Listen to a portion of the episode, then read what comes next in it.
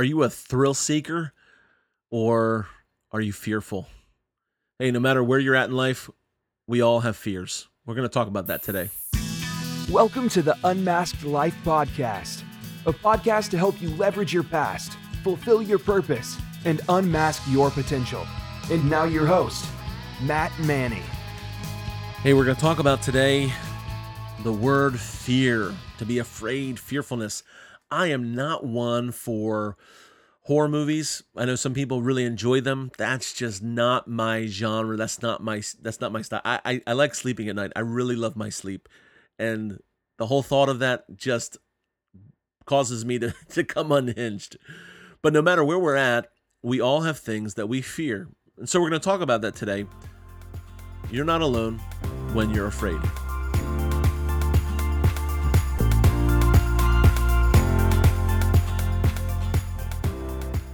The words afraid and fear appear a total of 66 times in Psalms. Between David's enemies and internal demons, he talked a lot about being fearful. The character Fear from Pixar's animated feature Inside Out says, All right, we didn't die today. I'd call that an unqualified success. It might surprise you, but the fear of death isn't our greatest fear as humans. Neil Strauss, in his Rolling Stone article, why We're Living in the Age of Fear, explains the difference between anxiety and fear. Strauss cites a number of studies that researchers have discovered how the brain processes threats. Researchers discover that the parts of the brain that handle fear versus anxiety are two different parts. Worry and fear are processed differently. Worry can eventually lead to fear. Anxiety is processed in the hypothalamus, and fear in the amygdala. Stanford professor of neurobiology says it's the brain mostly a stress reactive machine. Its primary job is to keep us alive, which is why it's so easy to flip people into fear all the time. When brains were scanned, the amygdala showed activity in response to fear. The response is flight, fight, or freeze. Participants in the study who had a steady diet of negative social media content, news, or other information showed elevated signs of stress and anxiety. They became more hostile and less empathetic to those who held contrary views or opinions. The researchers also found as anxiety levels rose, the amygdala grew. They also noticed that the prefrontal cortex and hippocampus started to shut down as the amygdala grew. What's the problem? The prefrontal cortex and hippocampus process our thoughts and memories, we literally lose our minds when we constantly consume fearful things and negative news. Fear not.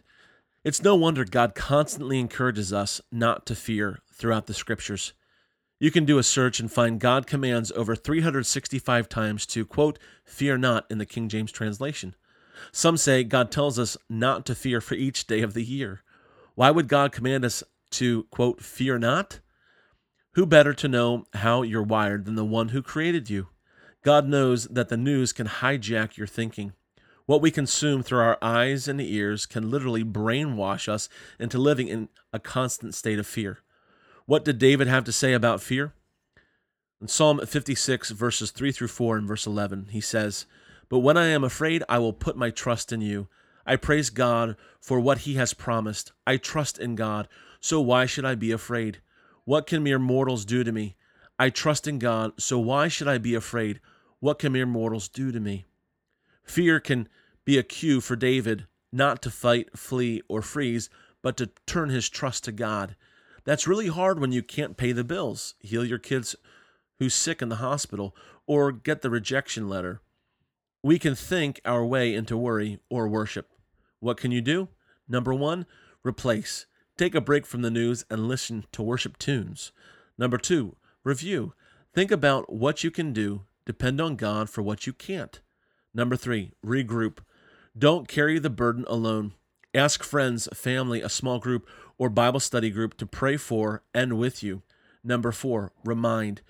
Remember what God has done in your past. God was faithful then, and He will be faithful now. Journaling is a great way to remember that God has done good things for you.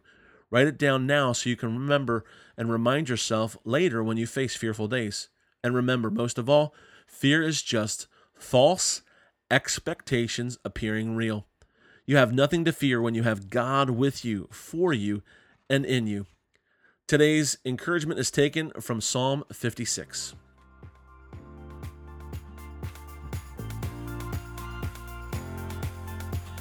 Thanks so much for joining me for this devotional reading. If you enjoy this devotion today, please leave a rating and review. As well, you can find this devotion, You Are Not Alone, on Amazon or many resources. You can get it in both an ebook and a paperback format. We have questions for further reflection and reference in both the ebook and the paperback. This is great for personal study, for a book club, or even a small group setting or a Sunday school class. Whatever situation you might be in, we'd love to be able to get this into your hands. Go ahead and check the show notes for those links as well. Thanks again for listening. You've been listening to the Unmasked Life podcast. Join us next time for more great content that will help you leverage your past, fulfill your purpose, and unmask your potential.